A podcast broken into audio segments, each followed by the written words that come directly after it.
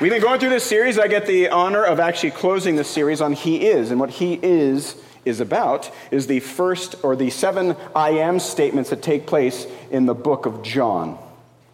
In the book of John, there's this, these, these statements. They're using the Greek term ego eimi, and all that means is truly I am. But the whole point is, is behind that, it's not just Jesus claiming to exist, it is Jesus pulling on an Old Testament thread to show what he's really like. The whole point of this series is to see Jesus is making very particular claims about who he is.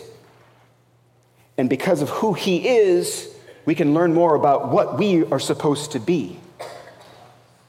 So I'd ask you to walk with me as we go through this, um, this last session in, in a very powerful series. We've gone um, through all of these I am statements. There are actually technically about 24 in the whole book of John that are truly, uh, it's ego eimi in that order, and all of them are on the lips of Jesus except for one. But there are seven particular ones where he's making some very clear claims that is greater than just an, I am present or, or that type of thing. One of them was I am the bread of life. We started this series with this idea of God through Jesus is providing divine sustenance. He is the bread of life. He is better than the manna that came down from heaven. He is greater than Moses, who was the one who called down that bread. God gave the bread. Moses was, was present. But at the end of the day, Jesus is saying, No, I'm the bread of life. This is the type of bread. When you have this, you have all you need. He says, I am the light of the world. In the middle of the darkness that's all around us, Jesus comes in and claims, I am the one who would light up everything. There is no darkness when you are around this king. I am the door of the sheep and the good shepherd. We kind of combined, but it pulls on this Old Testament idea of God as the shepherd, as the chief shepherd. I am, uh, God, the Lord is my shepherd. I shall not want, right? I am the resurrection and the life, and I am the way, the truth, and the life. These ideas that literally death is defeated by this particular person. When he says, I am the resurrection and the life, it is a bold claim. He can stand in front of Lazarus and call him out of the grave, which is exactly what the door that he has opened for us in the future. I am the way, the truth, and the life. Isaac went through this last week, and he talked about the loss of meaning. We really don't have meaning in our world today. We're finding it in lesser things. We have no foundation for it. So, literally, most of the world around us is grabbing onto these small Judeo Christian things and then not liking the Judeo Christian viewpoint. And today, we're going to hit I am the true vine. Um, now, this sounds simple, right? Uh, most of the metaphors Jesus uses, he snags, right? From, I mean, he could be walking with his disciples down the road and, and just start telling a story about a fig tree. He could he could actually speak to the Syrophoenician woman and talk about how like puppies come to the table for scraps. These are things that they would understand and know. But what we have to do is we have to understand there's a deeper meaning when he says, I am the true vine. And I want to walk you through that. We have to go back into the Old Testament, which we all should do. We must remember that Christianity isn't a brand new religion. It is a, basically a fulfillment of what was, what was actually spoken of in the Old Testament. It is where it was intended to go. So when you read this, my beloved had a vineyard. Isaiah is speaking of God. My beloved had a vineyard on a very fertile hill. He dug it and cleared it of stones and planted it with choice vines. He built a watchtower in the midst of it and hewed out a wine vat in it. And he looked for it to yield grapes, but it yielded wild grapes. Wrong fruit. That's the wrong fruit. And he's claiming this of his people. Isaiah is saying God brought forth Israel for a purpose. They were to bring fruit, but they brought wild fruit. Jeremiah says, Yet I planted you a choice vine, wholly of pure seed. How then have you turned de- uh, degenerate and become a wild vine? The vine imagery, it's, it's being spoken of as if it's a, a bad thing or, or Israel has made it a bad thing. Israel is a luxuriant vine that yields its fruit. The more his, first, his fruit uh, increased, the more altars he built as his country improved. He improved his pillars. Their heart is false. Now they must bear their guilt. The Lord will break down their altars and destroy their pillars. Hosea is saying Israel, in essence, was given, they were the choice vine. They were designed to be this thing that brought sustenance and, and life and fruit to the world, but yet they moved into idolatry. They built altars. With, basically, if you read some of the other prophets, it's with all God's stuff. It's basically God is the husband. He gives all this stuff to his betrothed, and they use it to find other husbands and worship other gods. And probably one of the, the biggest ones is in Psalm 80. Israel had failed in some of their jobs. They had, they'd gone astray. They weren't taking care of the widow, the poor, the orphan, the sojourner. And they had also failed because they were falling into idolatry. They were worshiping other gods. And for that, they are exiled out of their promised land. So the psalmist is, is basically speaking of this moment. You brought a vine out of Egypt. That's, that's literally Exodus language. You drove out the nations and planted it. You cleared the ground. It took deep root and filled the land. The mountains were covered with its shade, the mighty cedars with its branches. It sent out its branches to the sea and its shoots to the river. Why then have you broken down its walls so that all who pass along the way pluck its fruit? The boar from the forest ravages it, and all that move in the field feed on it. Turn again, O God of hosts, look down from heaven and see. Have regard for this vine, the stock that your right hand planted, and for the son whom you've made strong for yourself. They have burned it with fire, they have cut it down. May they perish at the rebuke of your face. But let your hand be on the man of your right hand, the Son of Man, whom you have made strong for yourself. Then we shall not turn back from you. Give us life, and we will call upon your name. The psalmist is grieving saying, Bring us back. We know we've, we've, we've failed. You saved us originally. You are our, our Redeemer. You brought us out of Egypt. You've planted us in a promised land. You planted us in soil, and we failed. We've been taken out. So it's looking for this mercy. And this whole idea of vine imagery is all over the Old Testament, but it's in real life as well. There's actually coins that were stamped. This isn't it, but there are coins stamped. If any of you know the Maccabean period, it's kind of after the, the, the kind of the temples, the exile's over, the, the temple is rebuilt, but then it's just quiet for a long period of time. And in that period of time, uh, there's uh, basically Jewish gain, uh, gain their independence, and they mint coins. And those coins is what? It's a a vine and a grape leaf. This is actually from the, the first revolt against Rome. This is uh, a um, Masada coin. And you can see there's a giant grape leaf on it. You see, Israel understood their identity. They understood who they were supposed to be. They were the choice vine. They were the vine that was to bring God's plans to the rest of the world. They were the new garden that was to provide prosperity and goodness to the world. But they didn't. But see, here's the thing. Also, on the prophet's mouth were these ideas that no, no, it's going to be made good. There's going to come a time, and I'm going to go through just a few of them. There shall come forth a shoot from the stump of Jesse, that's David's father, and a branch from his roots shall bear fruit. Behold, the days are coming, declares the Lord, when I will raise up for David a righteous branch and he shall reign as king and deal wisely, and shall execute justice and righteousness in the land. Your people shall all be righteous. They shall possess the land forever, the branch of my planting, the work of my hands, that I might be glorified. You see, there's this tone of something. This vine is going to, it, it's going to get fixed. Things are to get better. This God will not leave us forever. And that takes us to today. That's the Old Testament idea of this vine imagery. The vine points to a vine that failed, but there is a coming vine, perhaps a true vine. And this is the thing that John is capturing. He's basically saying, let's be honest. Think of nature. Have you ever, has anyone driven through uh, vineyards before? Walked through them? Anybody? There's like nobody here. None of you drink wine either, I'm sure. I'm sure of it. Okay, so we got a couple. Like three of you that are honest. Good. We are in church. Just joking. Um, when you look at an, a, a, vine, you see it in the ground and it comes up, and, and you can tell it's wider at the bottom, right? And as it goes out into the branches, it gets thinner. And on where the fruit comes, it comes on the branches. So you're like, no, is this a miraculous thing? Did something just shoot power and boom, fruit pop up? No, it comes from, through that, that, uh, that vine. It's coming up and providing life to the whole, whole plant. This is the beauty of this. Jesus uses simple metaphors. You could tell. Like, yeah, I get it. You gotta, you gotta have the vine in order to have the fruit because the branches are where the. It's obvious, right? So put, put aside all your, like, there's some people in here, you're probably like agriculture people.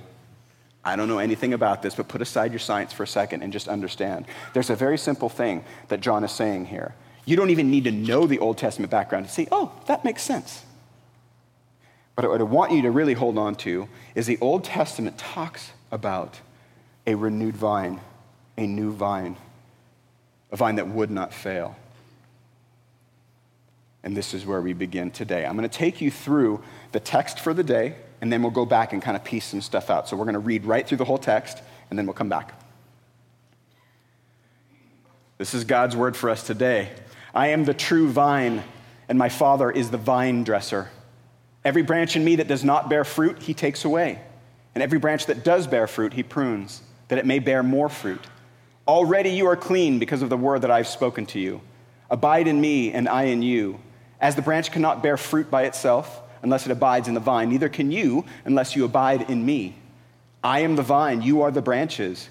Whoever abides in me and I in him, he it, he it is that bears much fruit, for apart from me you can do nothing. If anyone does not abide in me, he is thrown away like a branch and withers, and the branches are gathered, thrown into the fire, and burned. If you abide in me, and my words abide in you, ask whatever you wish, and it will be done for you. By this my Father is glorified, that you may you bear much fruit, and so prove to be my disciples. As the Father has loved me, so have I loved you. Abide in my love. If you keep my commandments, you will abide in my love, just as I have kept my Father's commandments and abide in his love. These things I have spoken to you, that my joy may be in you, and that your joy may be full. This is my commandment, that you love one another as I have loved you. Okay, something to know about John. John's very black and white. He typically has a this versus that. He repeats things a lot. Did you catch that at all? Did you catch some words that just kept coming up over and over and over again? John's telling us pay attention. Pay attention to what's going on here. And the first thing I, I noticed about the passage is this is a present and active God. This is not a God who's, who's sitting on the sidelines. And there's a few things that tell me this. First, it starts out and says, I am a true vine, and my father is a vine dresser. Okay, when you see vine dresser, do any of you know what a vine dresser is? You're like, it must dress vines. Okay, that it's, I actually think that was a bad choice in, trans, in translation. The word is actually gardener. Now, when you think of Jesus talking about the Father who's a gardener, what does that make you think of? There's a garden at the very first couple pages of the Bible. God creates everything good. He makes the ground to grow things. He puts animals in it, and He puts his, the peak of His creation and His image bearers to care for it to take his creative energy and pour it out into creation so that more of what he created will be created alongside it. That garden had a ton of really good fruit, by the way. We don't hear about, we only hear about the two trees, but there was a bunch of trees in that garden. And they had access to all of them, except one. We'll come back to that. All right, we have a true vine. We have the Father who's the vine dresser. So there is clearly already a connection. And then there's a further connection. I'm the vine, you are the branches. So we have vine dresser, vine, branches. So anything that the vine dresser provides to the vine clearly flows through to the branches. There's this unity and union with this whole idea that this is pass through stuff. The vine dresser cares for his, his creation. So when he, he will feed the vine, he will grow the vine, and the vine passes that on to the branches for the purpose of bearing fruit. There's also this As the Father has loved me, so have I loved you. Abide in my love. If you keep my commandments, you will abide in my love, just as I have kept my Father's commandments and abide in his love. There's this double keeping of commandments and, and abiding in love, right? So I, I did it with the Father. Now you do it with me. You abide in me. You keep those commandments with me. You love like I love. Okay. The trick is, there's this weird word in there. How many of you use this in your normal day to day? Yeah, Bill, I'm going to head over to Taco Bell and abide for a little while. right? It's not something that we use. Um, the Greek word behind this is meno, and, and it really just means remain, stay. But it's hard. I mean, the way this is, the way this text is talking about abiding, and John loves this word, by the way. He uses it a lot. Um, I was trying to think of like there are some ideas like imagine plugging your phone in or plugging into something. That, that's okay. I mean, you're getting power from it, but it seems a little bit reduced. So I am I'm a guy who likes to hang out in the kitchen. Any, have any of you had my pulled pork before? Anybody? Like three of you. All right, I want to offer more pulled pork to the whole congregation. Something I love doing. I love the kitchen. I love food. Food brings people together. It, it's, it's a relational thing. I think of abiding like marinating meat. Okay, when you want a tri tip to taste really good, you can just throw it on the grill. You get it some good caramelization. It'll taste pretty good. But if you want it to taste really good, you marinate it. You stick it in stuff that it absorbs in, that actually saturate it, that become part of its actual, it becomes part of its flavor.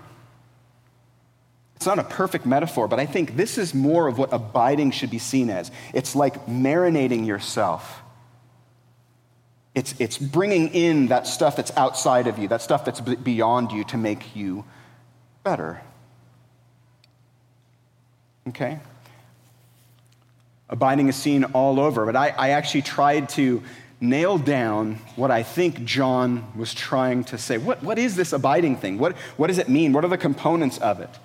And I came up with this If you abide in me, my words abide in you, ask whatever you wish, and it will be done for you. If you keep my commandments, you will abide in my love. This is my commandment that you love one another as I have loved you.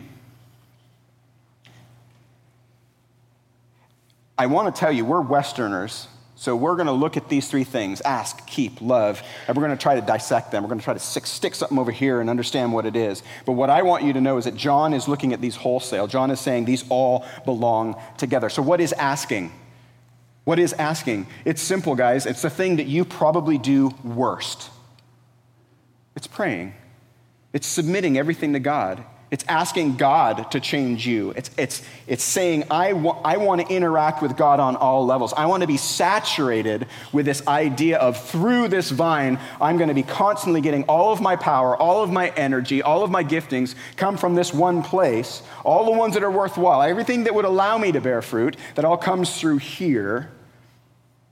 And one of those key elements is just asking.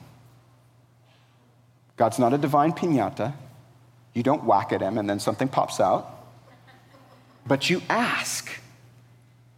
He wants you to ask. Second thing is, if you keep my commandments, the word here in, in Greek actually could mean keep or guard or observe. Um, and, and the idea is, um, I think a lot of us, when we think of keeping the commandments, we might be thinking of just following a particular rule. And I think obedience is built into this, but it's like there's a level of carrying it with you. It's, a, it's an idea of um, I'm, these commandments, they go with me.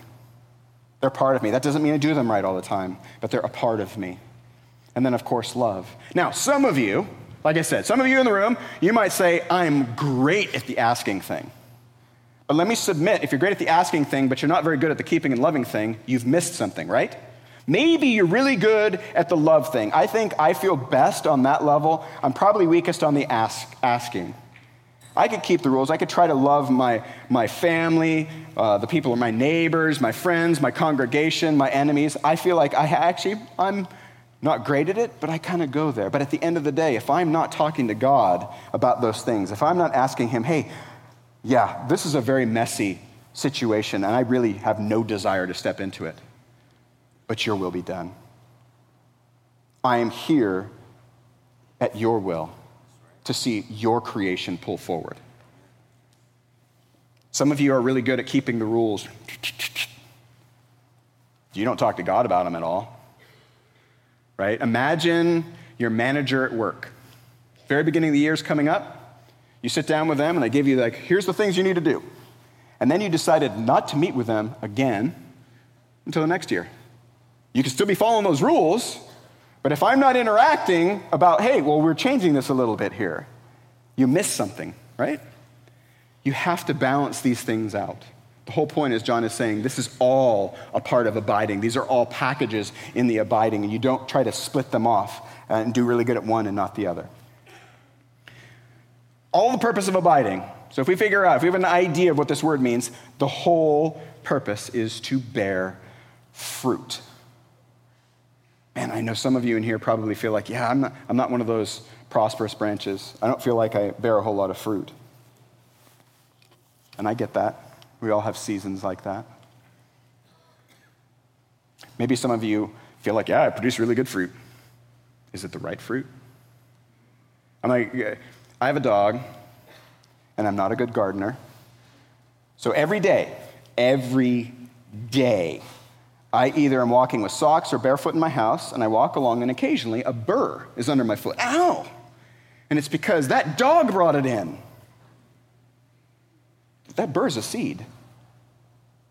It's, for all intents and purposes, a fruit of something. It's not good fruit, and that's not a good dog. It's actually a good dog.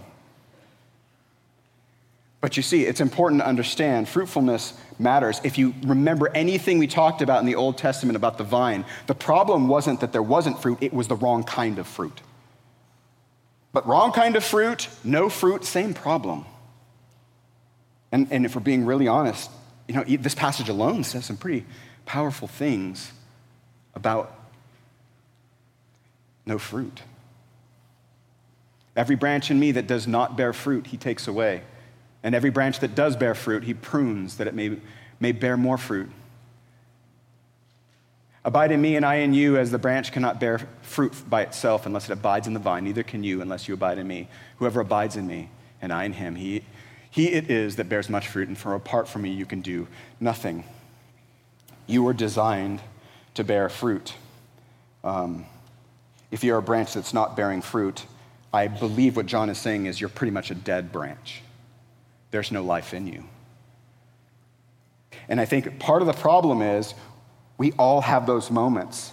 And we're going to talk a little bit later about how we get distracted. Life pulls us in different directions. We try to plug in to the wrong thing, or we only partially marinate. Have you ever had, it's bad by the way, if you ever had like a tri tip where only one end was done, it's just no good. You plug in and get your power from the wrong place, fake places, bad vines, pseudo life. It's a problem. But for those of you, I want to talk to you a little bit about pruning.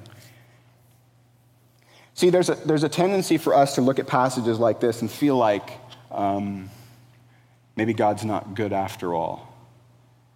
And I want to challenge you mightily. There's some of you right now that are going through horrible stuff. Horrible.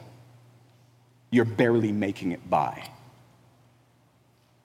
If you call Jesus king, let me suggest to you that sometimes God pares us Sometimes he cuts us back because if you've ever seen that happen, it's amazing. The whole point is that actually vineyards can do this around two times a season. At the beginning, if you've ever gone to a vineyard at, when it's dead season, they look like these just brown teas. You're like, is that just a, like a, a branch holder? No, it's the vine.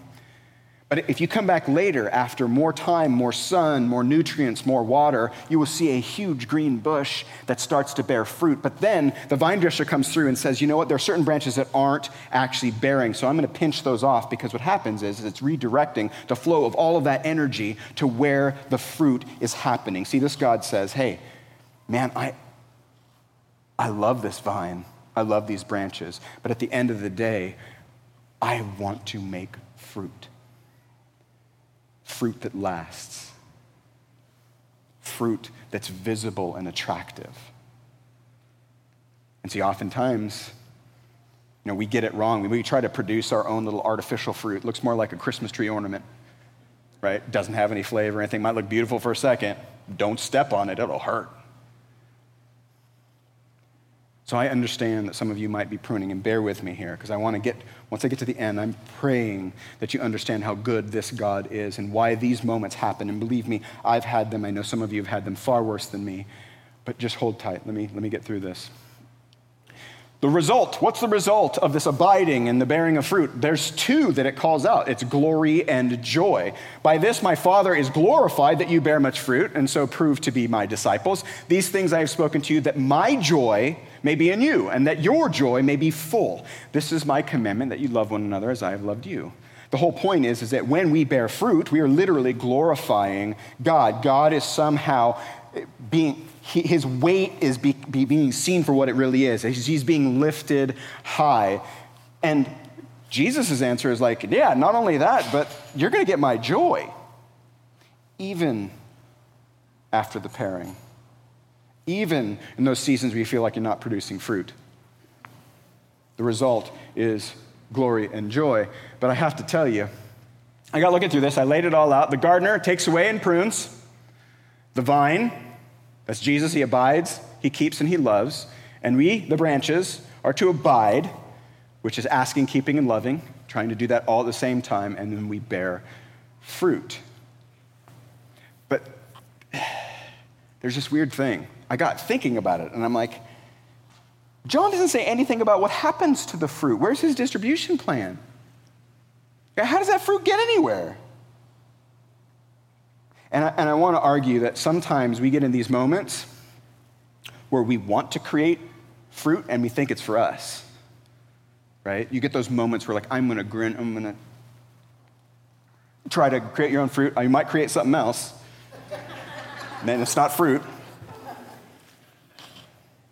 But it's true, there's these moments um, where we try to take on the fruit operation as if it was ours, as if that fruit was for us, which just breaks the logic of the whole thing. Yeah, bear a bunch of fruit and then eat it. It's not what it's for. The result is glory for God and joy for you, but what is it designed to do? And I mean, I think, again, this is one of those things that naturally, this is obvious. What does fruit do? Fruit is attractive. I have a pomegranate tree in my backyard. It is attractive, it's beautiful. The fruit is delicious. I love to go and get fruit off of that tree. I am attracted to that tree. I want to tell people, I'm telling people about my tree. But even more so, if you really think of what exists in that fruit, is seed. It's seed. Inside this fruit is another generation another iteration. If you think about it, the end game of any vine, tree, branch the, is fruit. It is to propagate itself. It is to make more just like it. Maybe, maybe it gets carried off on someone's sock, like in my house. Hopefully, those weeds don't grow in my house. Or maybe it's carried off by an animal and it goes and propagates somewhere else. Or maybe it just drops right next to it and builds again. I mean, we are here. We're here on Youth Sunday. We want their fruit to propagate. We want to help them do it, right? So we abide, we create fruit. That fruit is designed to expand, to send more of these vines, in essence, more branches to connect to the vine.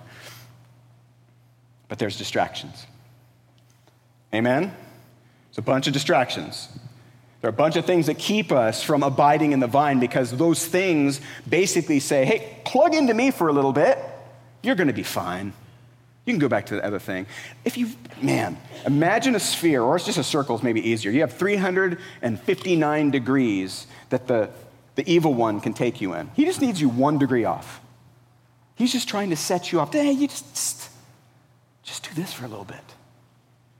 And I, I found that there are three major ones. One I call my mirror ministry. I don't want you to be, don't, don't think weird about this, but there's a bunch of mirrors in my bathroom, and it's not a good thing. If any of you know what I'm saying, it's like you get out of the shower and you want to vomit in your mouth. They show you that tuft of, of hair that you have right here, but not on the other side, right? A fat part, you know, you're like, jeez. Mirrors are designed to have us self evaluate our physical appearance. And I'd argue that it's more than that. I, I, think when we look in a mirror, oftentimes what we're trying to do is say, yeah, I need to look more beautiful in this way. I need to grow my beard out differently that way. And none of that stuff matters. None of it matters. Here's the other thing it does I'm looking at the mirror to see if I could be as handsome as Drew Dowler. No mirror is that magical. But what it will do, it will eat at my heart. I will be plugging into something different. I will be looking for something to be providing me energy and power in a different way, in an inappropriate way. I am abiding in something else. Anyone share this one with me? Self evaluation how do I look? Am I smart enough?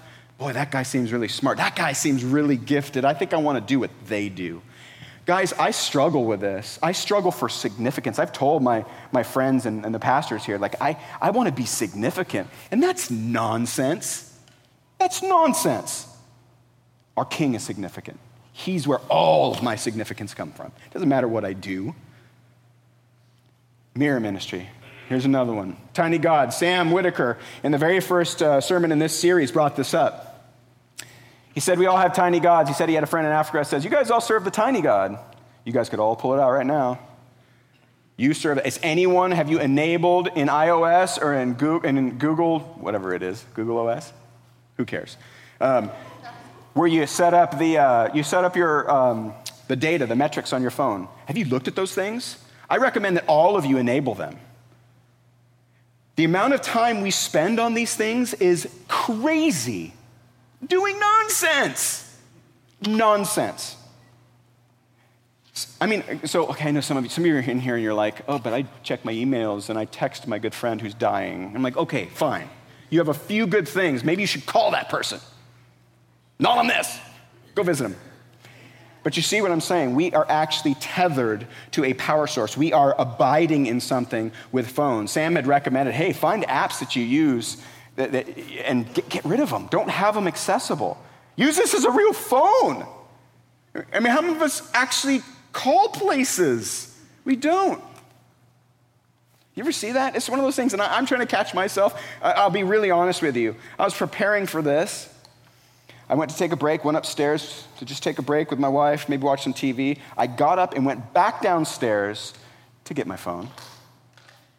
I didn't even look at it while I was up there, I just needed it near me. Because there's that person who's gonna call me, that person's gonna text me. I need to know. Could be my, my kid, and they could be dying. You know, the good Lord has your children in mind. There were centuries, millennia, where you didn't have that connectivity, and I'm gonna promise you that it was no worse than now. In fact, I'd say now is worse. Do you see where I'm going? Some of you should just, you should be tapping your phone right now saying, Lord Jesus, I ask that you would reduce this, the use of this. Now, here, here's something else. There's a bunch of you in the room, you're like, I don't even have a phone. I'm not part of that generation. What do you have access to? Maybe some of you are reading your newspaper for hours in the morning while your spouse sits across quiet from you. Is that you? Because maybe you're abiding in the wrong thing. I mean, it, it's not just a phone. I could be up watching TV, have my family there, and be on my phone. What is that message sending to the fruit of the next generation? Do this. Works.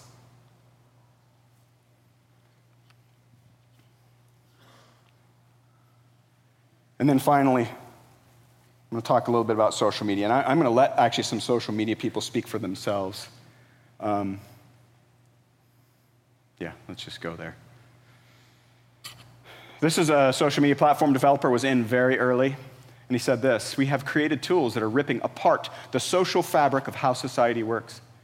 We curate our lives around this perceived sense of perfection because we get rewarded in these short term signals hearts, likes, thumbs up. And we conflate that with value, and we conflate that with truth. This gentleman will not let his children touch social media. He knows better. He's now a billionaire, made all that money off of social media, but he won't touch it because he understands what it is. The thing you need to know is that, much like if any of you have ever, like, I know everyone's gonna say no, but if you've ever played a slot machine, you pull the arm, pull the arm. Do you know slot machines make more money than, like, I think all of pro, is it pro sports and something else combined? Hollywood. Because it's only quarters or nickels, right? But there's millions of those things going in there. And because when you pull on that handle, dopamine gets released in your head. What do you think those hearts, likes, and thumbs up are all about? That's exactly what they want. Here's the truth, guys. I'm going to let, I'll let the former president of Facebook say. It's a social validation feedback loop. It's exactly the kind of thing that a hacker like myself would come up with because you're exploiting a vulnerability in human psychology. We understood this and we did it anyway. Do you realize in social media you are the product?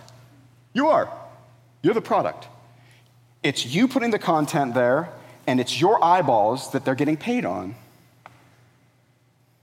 I think in a, in a, in a God fearing world, social media could have a great place. But if I'm, oh man, I'm no scientist, I'm no psychologist, but the people I talk to, especially young people, do you know that the second, man, the second leading cause of death among 10 to 34 year olds is suicide?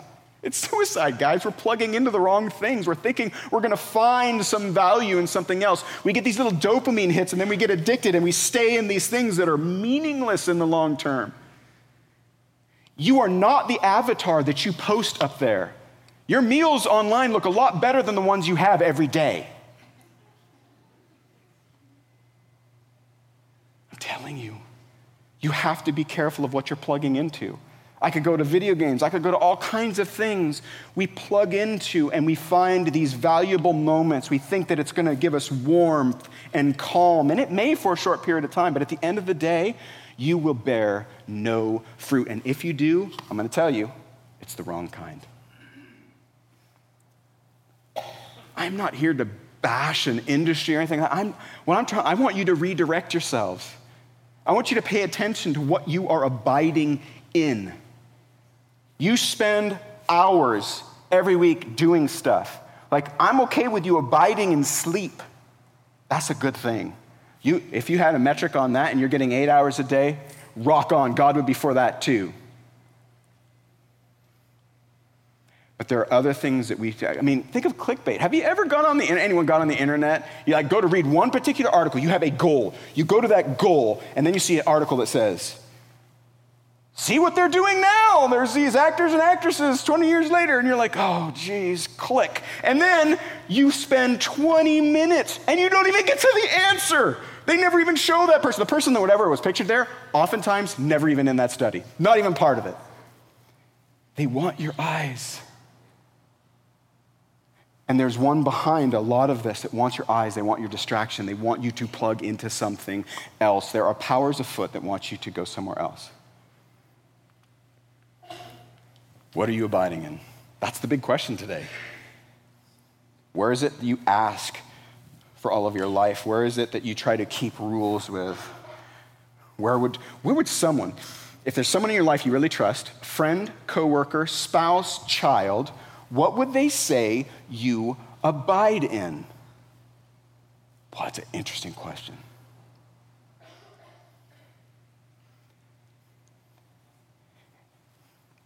To be honest, if we really boil down abiding, what abiding means is dying. When I abide, I die to myself. I don't seek my pleasure in the moment. I don't seek comfort in the wrong ways. I go to ask the king. I pray to the king. I seek better obedience for myself because I know I can't do it on my own. I can't bear fruit on my own. I need Him. I plug into the very place that can give me real fruit.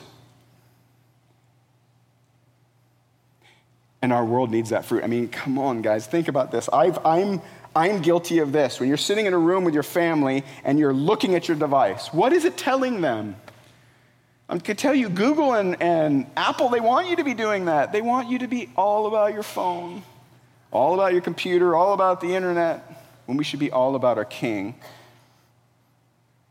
abiding in Him, and looking to produce as much fruit as possible good fruit. Here's the good news this section continues Greater love has no one than this that someone laid down his life for his friends. You realize Jesus is saying these words right before the cross. You are my friends, my beloved if you do what I command you. No longer do I call you servants.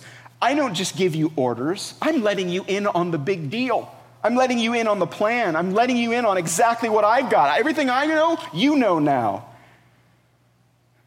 I've called you friends for All that I have heard from my Father I have made known to you. You did not choose me, but I chose you and appointed you that you should go and bear fruit, and that your fruit should abide, so that whatever you ask of the Father in my name, he may give to you. I want you to pay very close attention. There's one little phrase in there that's a little bit weird.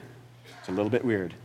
Okay, it's good. This God chooses us, he appoints us that you bear fruit, and that your fruit should abide. How does that work? Now my fruit's doing something. This is you Sunday, people. Do you have anyone that you have following along with you? Do you have anyone that you're raising up, teaching them, here's how, here's how I remain in the vine? Here's how I plug in to this vine, the only vine that matters. Are you doing that? Maybe you feel like you're not worthy of that. Well, I'm going to tell you that's a lie. Now, you may not be worthy of taking them through the Bible, but actually, there are plenty of people who don't have dads or moms that could really use another parent around, someone to influence them in positive ways. You don't need to know the whole Bible to do that. But if you're plugged into God and you're walking along, helping fruit abide, isn't that a good thing?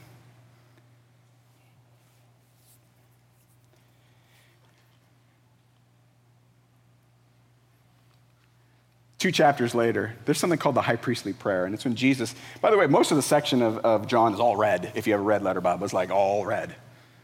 And this is Jesus praying to the Father. And he gets to a point in the prayer and he prays this I do not ask for these only, meaning his disciples, but also for those who will believe in me through their word. Those are the fruit that will abide later.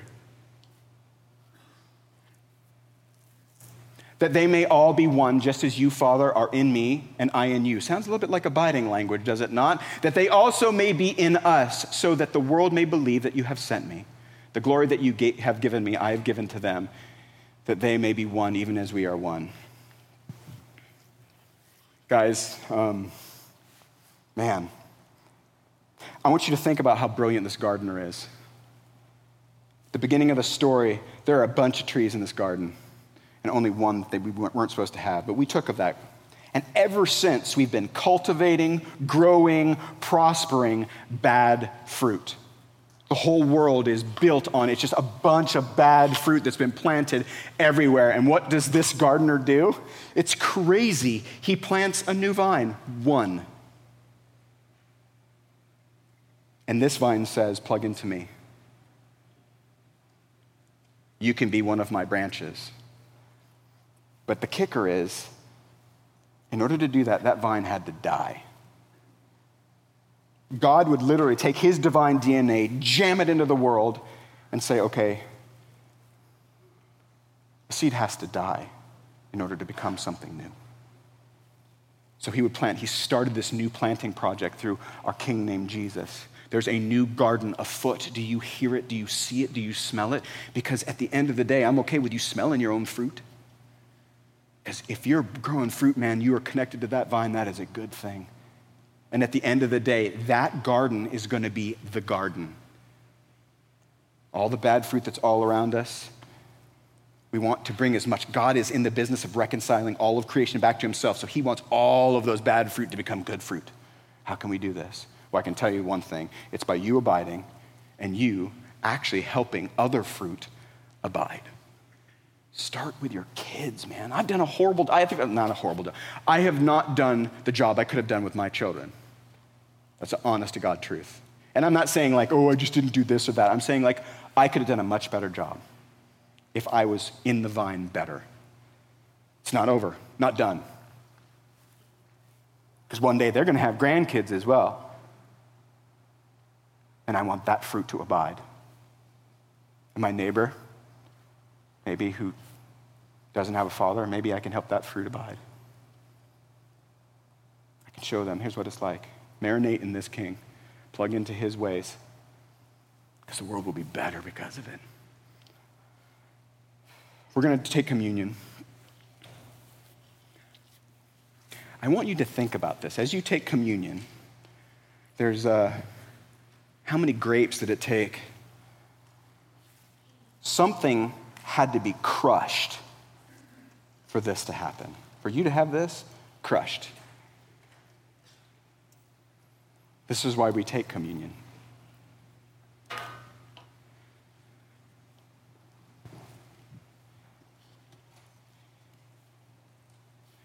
We see what God has done and we relive it and we recognize the weight of this crushing.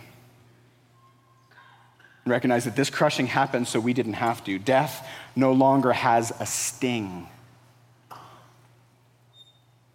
Life can be bearable.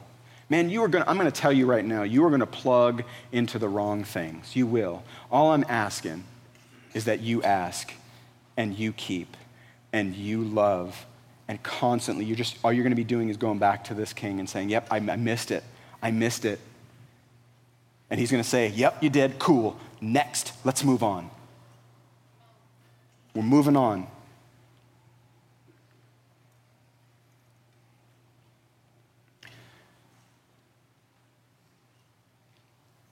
To be truthful, I didn't give them enough time to pass that out. So we're going to wait for just a second. But I do, I want you to think about this. Think about what are you abiding in? Because we're abiding in several things, right?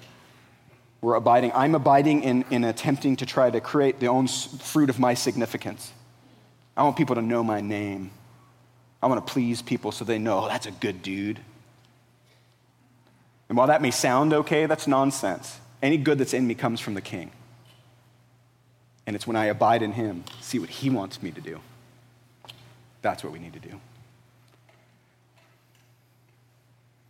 All right, so we're going to stand. We're going to take communion together. And then we're going to listen to this awesome band. Haven't they been good?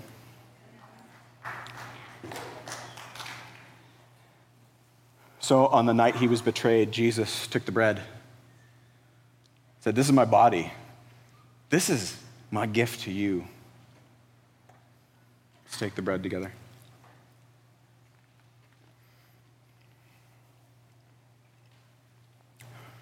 And then he took the wine, said, This is it's a sign of my new covenant.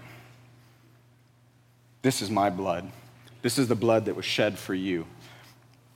You don't have to worry about these things anymore. You know where to plug in, you know where to abide.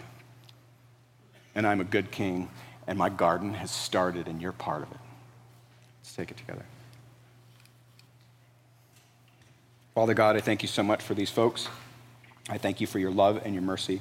I thank you for your desire to create us more in the image of your Son each and every day. I pray that you would help us through your Spirit to discern those things we are abiding in incorrectly, those things we are seeking our value in, those things we are, are just looking to for too much. Let us raise our heads from our phones. Let us get off our email accounts and love on each other and see your garden go forth because of the fruit both we and the people around us are producing. In Jesus' name.